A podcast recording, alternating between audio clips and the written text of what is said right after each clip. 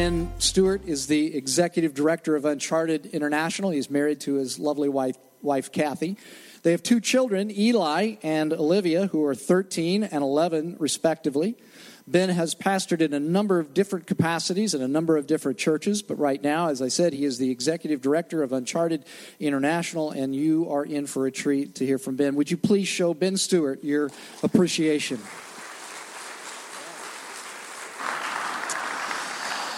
All right. Well, hey, thank you so much, and it really is an honor to be here this morning. Um, it's it's really wonderful. One of the unique opportunities that I have being here in Evansville is to get to know a lot of different uh, pastors and, and their families. And I just have to say here for a second, you guys are being led by a really great man of God who is married to a wonderful woman, aren't you? Yeah, you know that. You know that. Great team. Um, so I do. I want to say thanks to Jeff, and I mean this sincerely, and to Nathaniel and to the other team members. I don't take it lightly uh, to be here this morning in this capacity. Uh, so thank you for that. And I also know there's the feeling out there sometimes, like when the guest speaker shows up, like, oh, I came on that Sunday. Um, so let me just take a second here and, and give you a little context for who I am. Jeff mentioned some of it. Um, married to Kathy, we've been married for 16 years. They were here this morning, my family, in the first service, so I'm sorry you missed them. Um, it's, been a, it's been a great, we don't have a perfect marriage because I'm part of it, but we have a great marriage. We're a lot of, we have a lot of fun together. We're good buddies. Uh, Kathy and I love hanging out, and we love our two kids. They're a lot of fun. Um, Eli's 13, and Olivia, they're both in middle school, so pray for me. Um, and then uh, we moved from Colorado last year to Evansville, Indiana. So we, we decided one day we woke up and we were like, you know what? These mountains, they're, they're boring, they're mundane this is ridiculous. Like the cornfields are calling us. So, um, so we moved to Indiana. Um, but no, really, we came here because God was moving us into this really cool opportunity to help lead Uncharted International. Uncharted, I'll talk more about it in a second, but uh, Uncharted, we have this, this sort of singular purpose and vision of we want to help people do brave things to advance God's kingdom all over the world. Uh, man, at the end of the day, more than being a husband, more than being a dad, uh, more than being a leader of, of a ministry, I'm a person who strongly believes and experiences in my own life that Jesus Christ is the hope of the world. And so um, we're passionate at Uncharted of helping come alongside people, helping come alongside churches, and saying, how can we help you not settle? How can we help you break out of status quo, out of a marginalized version of following Jesus and live to go boldly? Man, we love, we say that all the time at Uncharted. Let's go boldly in our faith and let's help bring the gospel to the places that aren't yet reached. And I'll talk more about that. So that's what brought us from Colorado to here.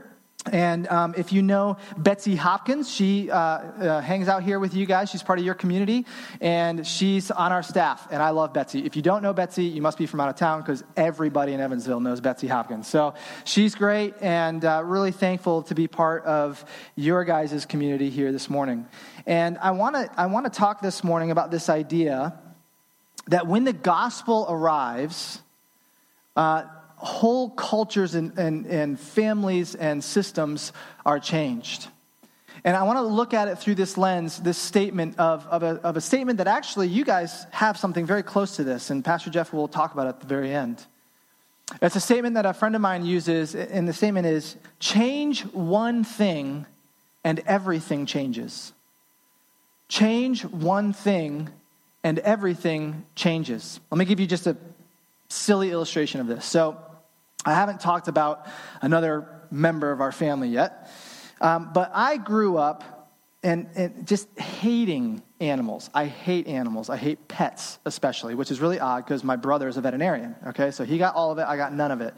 Um, just I don't I don't like animals, uh, pets especially. Cats, cats are like the spawn of Satan to me. All right, just and I've just offended every cat lover. I'm sorry, but it's true. I'm just I'm not a cat person, and even dogs. Like I had 57 reasons why not to have a pet dog. Okay, like they shed everywhere, so your clothes get nasty, and they bark all the time, and they sniff you in weird weird places, and it's just it's just bad. So so not a pet guy, and then my kids are getting older, and they start wearing me down. And, and you know olivia especially like your cute little daughter you know and she starts wearing me down and so last year we got archie here's archie we got a golden doodle puppy yeah Pretty cute, isn't he? well, let me tell you change one thing and everything changes. Let me, my, my morning routine pre Archie was awesome. I mean, I, I, would, I would get up, I'd have my cup of coffee, I would talk to Kathy, I'd hang out with Jesus, I'd go work out at Bob's gym, I would come home, get ready, go to work. It was great. And then we got Archie. And now I find myself waking up at, you know, too early in the morning and having to follow Archie while I give him a walk, picking up his poop, which it's like, what, what has happened to our society that we as the human beings are doing that? You, did you know you can actually go to PetSmart? Like I find myself at PetSmart in the aisles now, picking out what scented cleanup bags I want to buy, right? Like what's happened to me? So Archie is now a member of our family, and honestly, guess, guess who Archie loves the most? Me. Yep, yep. So it, this is a silly illustration of you change one thing and everything changes. Now, while this is sort of a ridiculous way of saying it, I could not think of a better way to describe what happens, what happens when the gospel arrives. What happens when the gospel arrives in a community? What happens when the gospel arrives in a marriage? What happens the when the gospel arrives in relationships and in a culture? It changes everything. Now, very quickly, just so we're on the same page about when I say the gospel, what am I talking about? There's a lot of wonderful, beautiful ways to describe the gospel. So I just want to give you a few words. This is going to take only a second that when you hear me talk about when the gospel arrives, what are we talking about? What is the gospel? The gospel is the beautiful, true life story of God's pursuit and God's provision. The gospel is this beautiful, true life story of God's pursuit and God's provision. It's beautiful because it's a story about forgiveness. It's a story about redeeming and restoring. It's a story about healing. It's a story about purpose. It's a story about fulfillment. It's a story about rest and peace. It's a beautiful story, the gospel. But it's also a true story. It's a story that's not just um, relevant and, and practical from years ago, but it's true today. It's true not just in theory, but it's true tangibly and practically in a reality for you. The gospel is a story, it's a reality, it's a truth that is true in your life. It's not just some concept that's out there that maybe is real, maybe is not, who knows? It's a beautiful story, it's a true story of God's pursuit. This is one of the things this is one of the things that causes Christianity to stand out from among other religions more than anything else. In every other religion, it's all about how does humanity pursue God? How does humanity find its way back to God? Christianity is the only thought system that says God pursues his creation.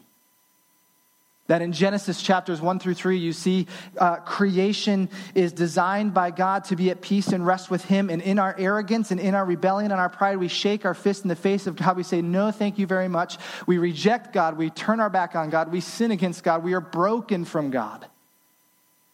But in that moment, when God could have started over, when God could have turned his back on us, he didn't. In that moment, God starts to pursue humanity.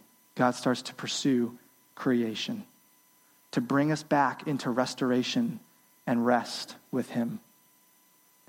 But it's a story, the gospel is not only a beautiful story that's true about God's provision, but it's also a story of God's uh, uh, God's pursuit, it's also a story of God's provision. That He knows. He knows that there is no good thing.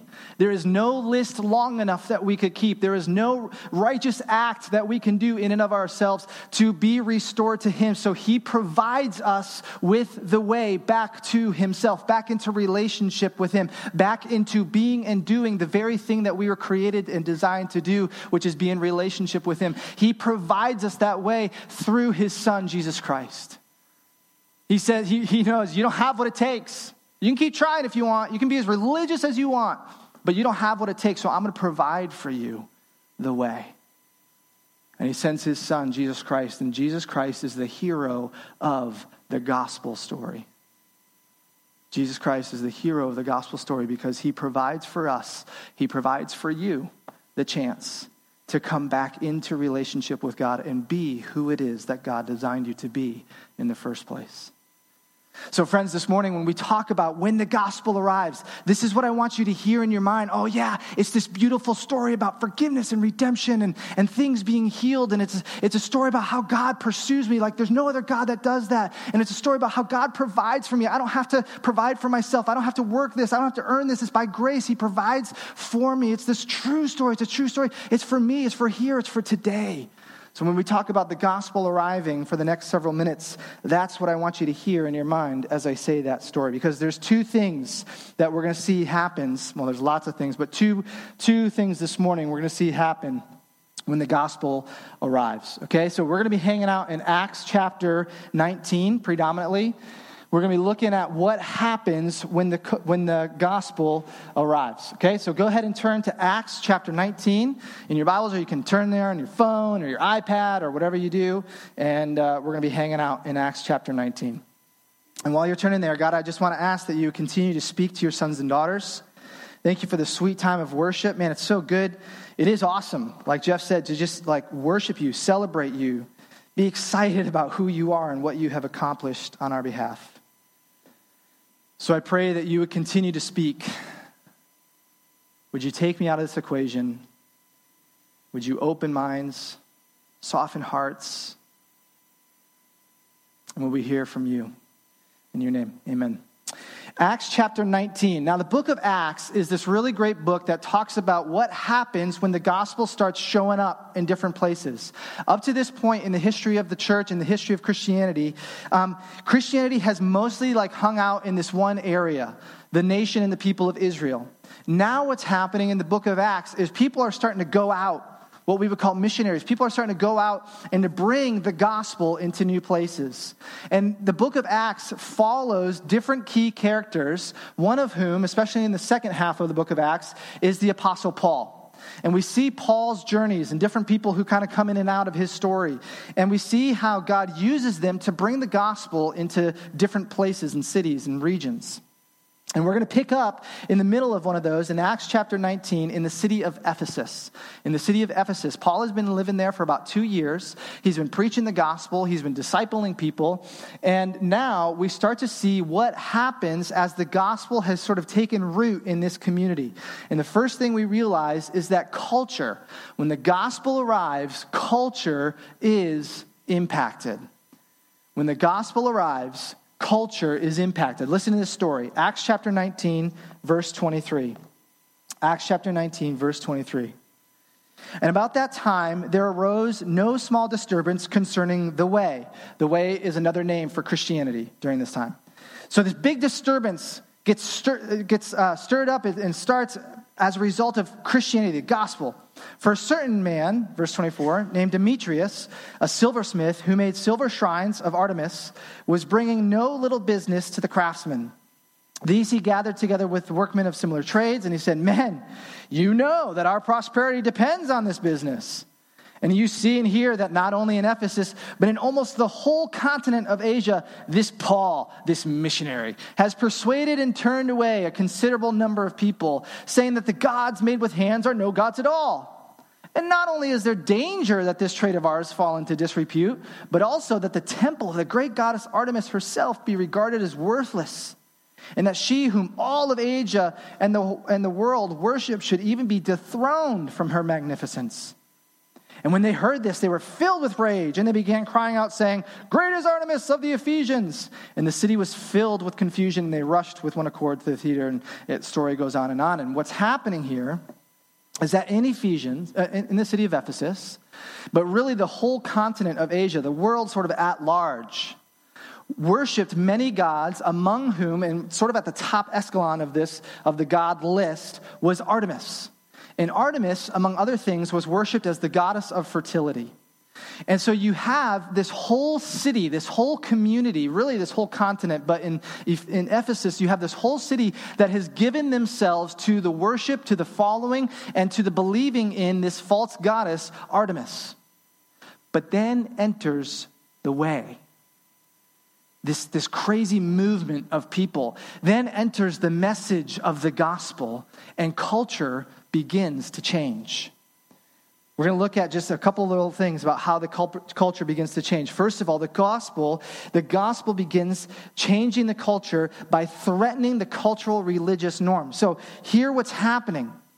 As the way, as Christianity, as the gospel starts to arrive in this community, in the city of Ephesus, you have this city filled with people who religiously are used to going to this temple. This temple was the biggest temple known at that time, and they would come into this temple and they would worship Artemis. And this was their religion. This is what they would flow their day around. This is what they would flow their, their week and their calendar around was the celebration of Artemis. This is what they would give their money to. This is what they would sacrifice to, literally and figuratively. And so when the gospel arrives, and it says in verse 26, Demetrius says, and you see and hear that not only in Ephesus, but in almost all of Asia, Paul has persuaded and turned away a considerable number of people. When the gospel arrives in a community, it threatens the established cultural religious norm.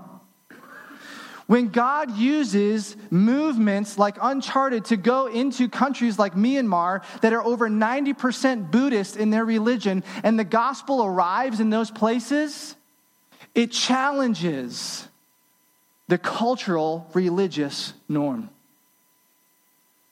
When God uses organizations like Uncharted to go to Central Asia, into countries that are 99% Islamic, and the gospel arrives, it starts to challenge the cultural religious norm of Islam. When the culture, when the gospel arrives in cultures like Evansville, it begins to challenge the cultural religious norms of materialism,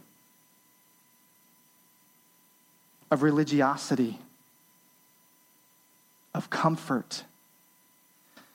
When the gospel arrives, it changes a culture because it disrupts. It disrupts the religious norm. But we also see that when the gospel arrives, culture is impacted. Not only that it threatens the cultural religious norm, but it also changes the moral landscape. It changes the moral landscape. So at the time of this event, at the time of this uprising, um, not only are people just normally worshiping this goddess Artemis, but there's actually a festival going on the festival of Artemisia. And this festival, you guys, okay, so like you're all really, we're, we're all really proud of our of our uh, fall festival, right? Okay, like our our fried brains and and like really weird things. Okay, this this festival makes the fall festival look like child's play. All right, this festival, millions of people coming into the city. Millions of people coming into the city to, to worship in a variety of ways the goddess of Artem, uh, Artemis. And remember that mostly what she's known for is the goddess of fertility. So the workers, the staff at the temple are prostitutes. So the debauchery, the level of debauchery, of moral, of, of moral, uh, or immorality, that's the word, uh, the, the, the level of immorality and debauchery that's taking place during this festival is just off the charts. But then enter the gospel. But then enter the way. And all of a sudden, it's completely changing the moral landscape.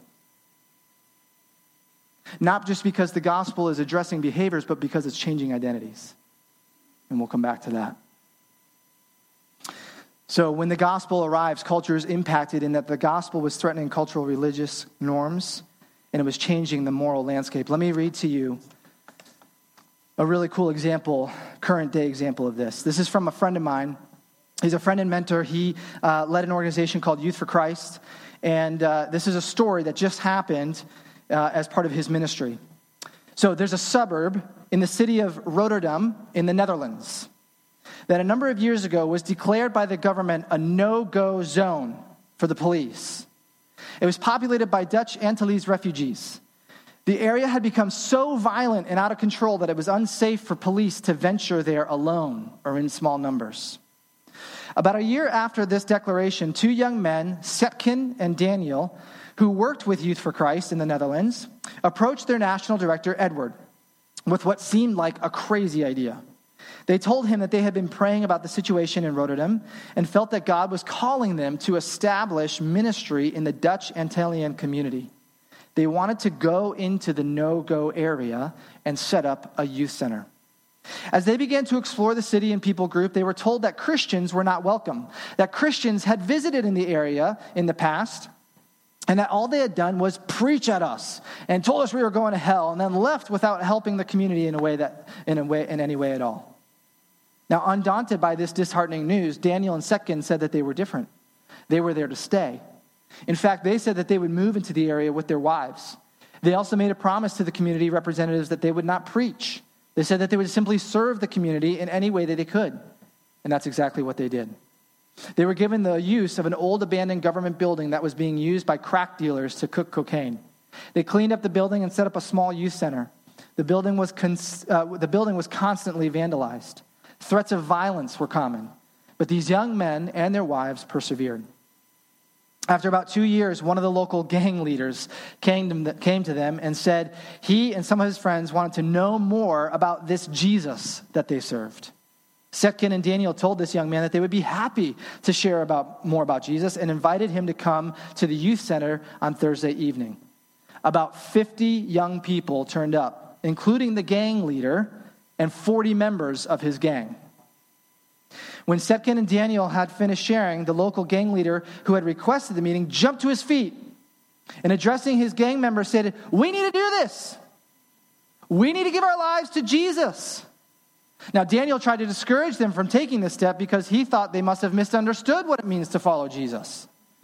But they insisted that they all wanted to make a commitment to follow Jesus, declaring they knew exactly what they were doing.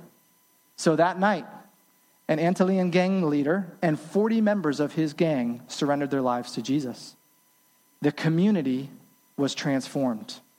Community programs were developed that served single mothers, drug users, illiterate young people, and victims of rape and abuse. The crime rate in the area has gone down 70%. The police have assigned a full time policewoman to work with Youth for Christ in serving and liaisoning with the local community leaders. It is now a safe place for anyone to enter the area, including the police and government workers. Friends, this is what happens to a community when the gospel arrives. It changes the culture, it changes the landscape.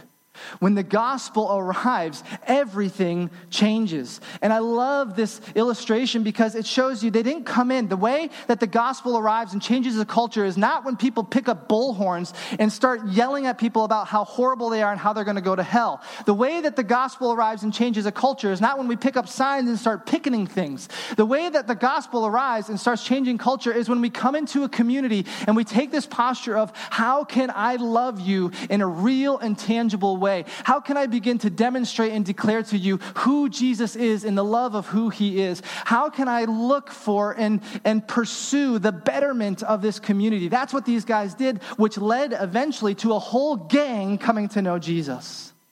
This is why I loved your statement as a church to bring spiritual, social, and cultural renewal to the city of Evansville and beyond. Through what? Through programs? No, but programs are great. Through ministries? No, but ministries are great. Ultimately, it's through a movement of people. That's called the church, capital C. It's through you. A movement of people who what? Who have been transformed by Jesus.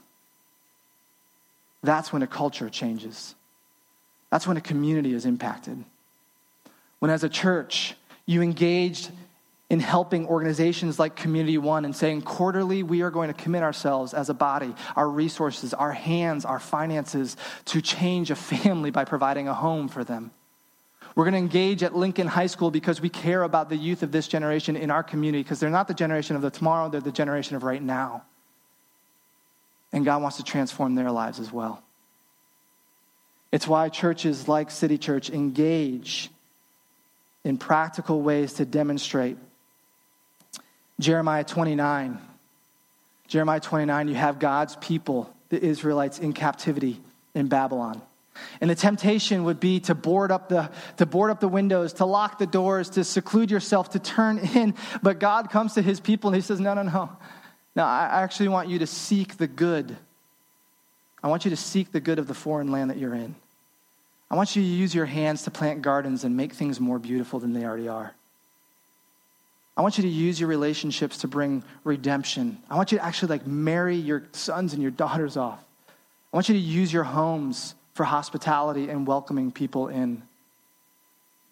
When the gospel arrives, culture is impacted. The last way we see culture impacted is that we see it changes the economic landscape. This is really this is really cool and really interesting, I think. So we have this scene back in Acts chapter 19 where you have Demetrius.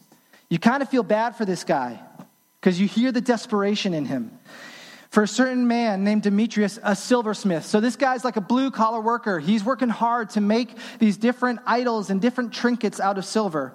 Who made silver shrines of Artemis was bringing no little business to the craftsmen he gathered together with workmen of similar trades and said, Men, you know that our prosperity depends on this business. In other words, if people are not, if, as long as people worship Artemis and they keep coming to our little booth, then they buy our little trinkets, and at the end of the day, our bottom line is good. But enter the gospel. And the gospel's changing everything, guys. It's disrupting our economic system because people are no longer buying the little idols that we make, and they're no longer because they're no longer worshiping this Artemis, because they're worshiping another God. When the gospel arrives, even broken economic and political systems are redeemed. What would it look like?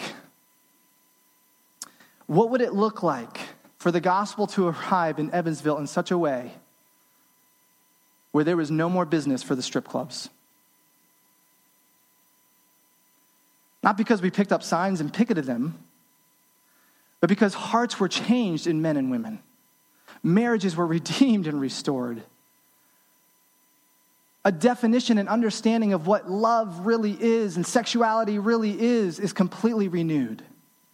So there's just no business anymore. There's a picture of me um, in Myanmar at the um, biggest city in Myanmar called Yangon. And I'm standing at what is, uh, I'm told, the biggest Buddhist temple in the whole world. And I'm the white guy, in case you couldn't tell. Um, I'm with 22 of our church planters. And we went to this temple and we spent an hour and a half just walking around the temple praying. And, and what's, if, if you've been to Myanmar, if you've been here at all, like if, you, if, if Betsy's wrangled you into one of our trips, um, you'll know that there's four huge stairways go, leading up to this temple, to this point.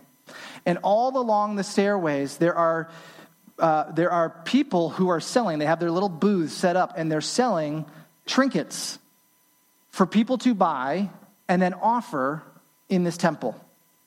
So if I'm a Buddhist, if I'm a worshiper of Buddha, I, I walk up the stairs and I spend my money to buy a little trinket, and I come into this place and I see the huge statue of Buddha, and I kneel down and I offer what it is I just purchased.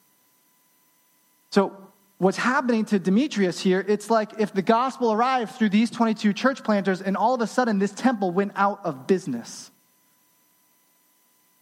because all these Buddhists were following Jesus instead. When the gospel arrives, friends, culture is impacted. The second point that we see, though, is that when the gospel arrives, when the gospel arrives, people flourish. This one's fun. I love this one. People flourish. We begin to see that people uh, understand who they are and who, how God designed them to be and, to, and what He designed them to do. Um, all throughout Acts, uh, especially in, verse, in chapters like 16, 17, 18, 19, 20, and beyond, um, we see different characters in the story start to really come alive. For example, in Acts chapter 18, verses 1 through 4, you have this, this entrepreneurial couple, Aquila and Priscilla. And I don't know how old they were exactly, but they were friends with Paul. Uh, they never mention, it never mentions that they have kids. So I like to imagine this is like this entrepreneurial couple who, if you went down to the market at Haynie's Corner some, some, you know, some first Friday, like their booth would be set up and they'd be selling all this really cool, like handmade stuff, you know, but they've used their entrepreneurial skills to further further the, the, the movement and the, and the work and the mission of the gospel. So you see like this young entrepreneurial couple coming alive. You see Silas and Timothy in chapters 18, verse 5, and all throughout the epistles. And I like to think of these guys as like the, the crazy millennials, right? Like they're wearing skinny jeans and they've got their pants rolled just the right way and their hair's cut at like the perfect number one, you know, with a nice fade. And they put beard oil in their beards because their beards are awesome. And, uh, and then Paul kind of comes alongside these two young dudes who are just full with all this energy and passion for Jesus. And he mentors them and he unleashes them. He unleashes them. And then you have like whole churches and books of the Bible that are written as a result of these two young guys who are mobilized. They, they flourish as a result of the gospel in their life. And then you have uh, Crispus in, in uh, chapter 18. You have, it says Crispus and his whole family. I like to think of Crispus as like the suburban family, you know? Like when you moved into the, the, the community, it's like, well, over there, you know, that's the Crispus family. There's a family that you want to be, it's like the Joneses, you know? But then Crispus and his whole family get saved. And later in 1 Corinthians, you see Paul talking about how he baptized Crispus, and it gives this idea that, that Crispus has actually become like this significant leader in the church, that he's actually, he's got a voice of influence in what's taking place in the body of Christ. And then, then you have Apollos. Apollos is like this really old dude, like Jeff, you know? Someone who's really, no, I'm just kidding. no, seriously, he's really old. And, uh, uh, no, but Apollos, Apollos is this, is this guy who, again, uh, for all intents and purposes, seems like he's single, maybe not, but he's, he is older. And, and Paul, again, comes alongside of him. And in 1 Corinthians, you have Apollos being talked about as one of the pillars of the early church faith. So I just love how through all the gospel, or, or through all the book of Acts, you see these different people, different stages of life, different skill sets, whether you're young or old, whether you're business savvy and entrepreneurial or more ministry, and you have a great preaching, you're good at preaching and all that sort of stuff, that God uses these people and they flourish as a result result of the gospel arriving in their life. It's really beautiful. What does it look like for you in your life to flourish? Whether, whether you're that, you know, skinny jean rolling millennial or the, or the older person who's in your sunset season or you're that entrepreneurial spirit or you have that really great gifts of relationships or you have, you know, you're, you're this couple who you don't have kids and so you've got these advantages that you know, like, what does it look like for you to flourish as the gospel arrives in your life? I want to give you a very quick story of a friend of mine. His name is Mally and uh, Malcolm. And uh, Mally is, is uh, I want you to hear his story because it's a really, though it's short, a really neat, powerful story of how when the gospel arrived in his life, he began to flourish. Okay, so Mally is speaking to us. He has a, he's an Irishman in Paris. So he has a pretty interesting accent, okay? Take a second and hear this story from Mally.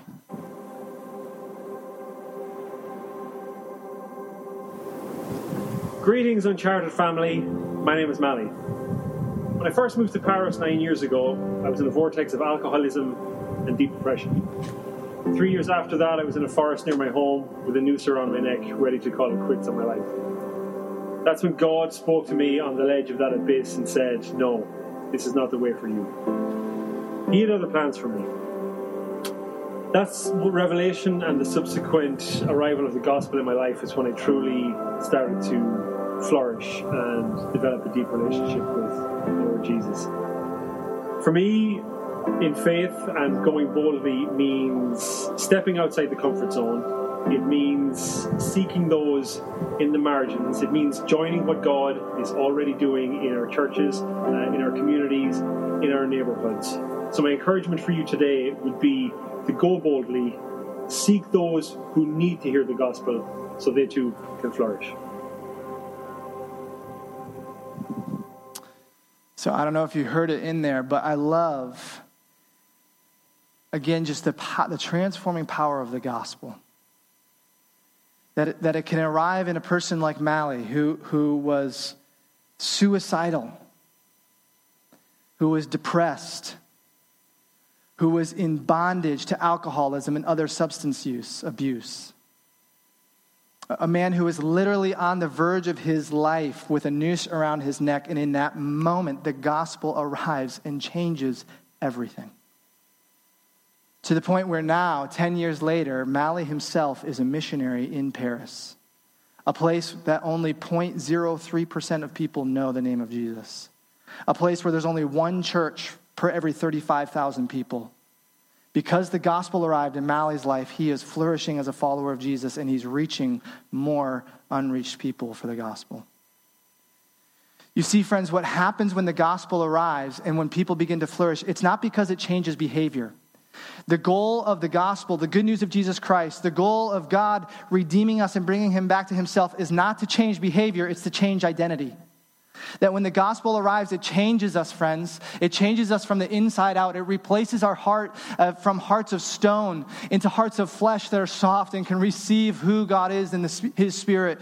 It changes us from people who are dead into people who are alive, which we sang about. It changes us from people who are in bondage to sin into people who are free. It changes us from people who are slaves into people who are now called sons and daughters of the King. It changes us from people who have no hope, who have no future, to now being a people who have purpose and fulfillment in relationship with the Father. It changes us from people who are hurting and filled with shame to people who are forgiven and cleansed and declared righteous. People, when the gospel arrives in our life, it change, we flourish not because we follow a list of rules and we do good things and we have quiet times for 15 minutes every morning. Those are all fine. But the reason we flourish is not because of behavior change, but because when the gospel arrives, it changes who we are. That's what happens when the gospel arrives. Our identity is no longer, listen, your identity is no longer defined by culture. Your value, your value as a human being is no longer determined by a certain group of people. It's determined by the God of this universe who loves you a whole lot more than you ever imagine.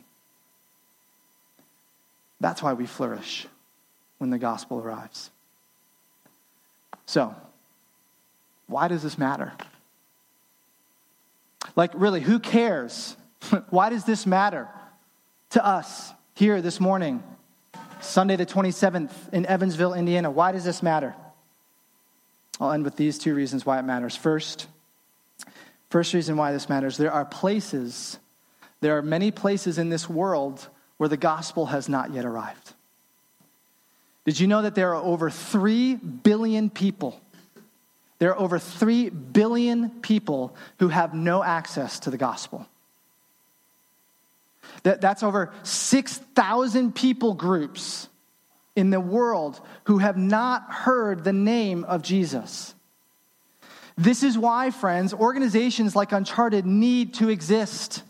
We need to exist because we are passionate about going to those unreached places. We are passionate about going to those people groups who have not yet heard the name of Jesus, where the gospel has not yet arrived, and helping bring the name and the person and the good news of Jesus to those people. Seeing those communities transformed, seeing those families healed, seeing those lives given purpose and forgiveness and redemption. That's why it matters. And look, I need to correct myself. It's not Uncharted's responsibility to do this, it's the church's responsibility to do this. The church, capital C, God says, You, I am the hope of the world. Jesus says, I am the hope of the world. You are the primary means through which that hope is demonstrated and declared. Really, Uncharted is meant just to come alongside churches like this and say, How can we help make it happen? To me, the greatest injustice the greatest inhuman justice is the billions of people who do not have access to the gospel. Look, I am super passionate about the church taking seriously the injustice of human trafficking and responding to that. I am super passionate about the church responding to all those who are orphaned. I am super passionate about the injustice of the millions of people who do not have access to clean water. And Uncharted does a lot of things to respond to those injustices, but at the end of the day, we are doing a disservice to those people if we do not also take seriously, even more seriously, the greatest injustice of all, which is their lack of access, access to Jesus. What point is it in the end if we are giving them physical water, but not introducing them to the living water. So this matters, friends. This matters because as the church, we need to take seriously how do we help bring the gospel and see the gospel arrive to the billions of people who don't yet have it. The last thing I'll say is that this matters because there are people here. There are people here to whom the gospel has not yet arrived. There are people in your classrooms. There are people in your workplaces, in the restaurants that you eat at on Friday nights. Maybe even people in your families to whom the gospel has not yet arrived. And they are what I like to call walking spiritual zombies. Because on the outside, it looks like they are fully alive, but in reality, they are completely dead and hopeless because the gospel hasn't showed up yet. To take it a step further, maybe there are even some in here. Maybe there are even some in here this morning to whom the gospel has not yet arrived. Maybe for whatever reason you've been resisting the gentle, persistent pursuit of the Father. Maybe you've been resisting his love. Maybe you've been resisting his grace and his forgiveness. Maybe you've been resisting his calling on your life. Man, this morning, if you hear nothing else, hear this. This morning is an invitation to you from the Father to allow his good news to arrive in your life. That you would be changed from the inside out. So, friends, my prayer for you, I'm going to, I'm going to pray over you. The band's going to come up. We're going to respond through worship and through giving. And my prayer for you is this that you will continue to be known in this community. Man, I, lo- I love this. That you will, be continu- you will continue to be known in this community in Evansville as a church through whom our whole culture is changed. That God would use you as a people to radically affect and improve and bring life to the city of Evansville and beyond. But I'm also praying for you that you'll allow the gospel to arrive in your own heart. That you will remember this morning there is no condemnation for those who are in Christ Jesus. That you'll remember this morning that you are a new creation and that you are at peace with God when you are found in Him. Let me pray. God, we thank you for your grace and for your mercy. We thank you for the heart of who you are and your good news. That you pursued us, that you didn't require us to live up to some impossible expectation, but provided a way for us to be restored to you. I thank you for the time this morning with my brothers and sisters to be challenged from your word, and I pray that all of us, myself especially, would take this seriously, Lord, that through our lives, through the words we speak, through the actions we live out, that the gospel would arrive in this community. That you'd use this church to bring the gospel here and literally around the world.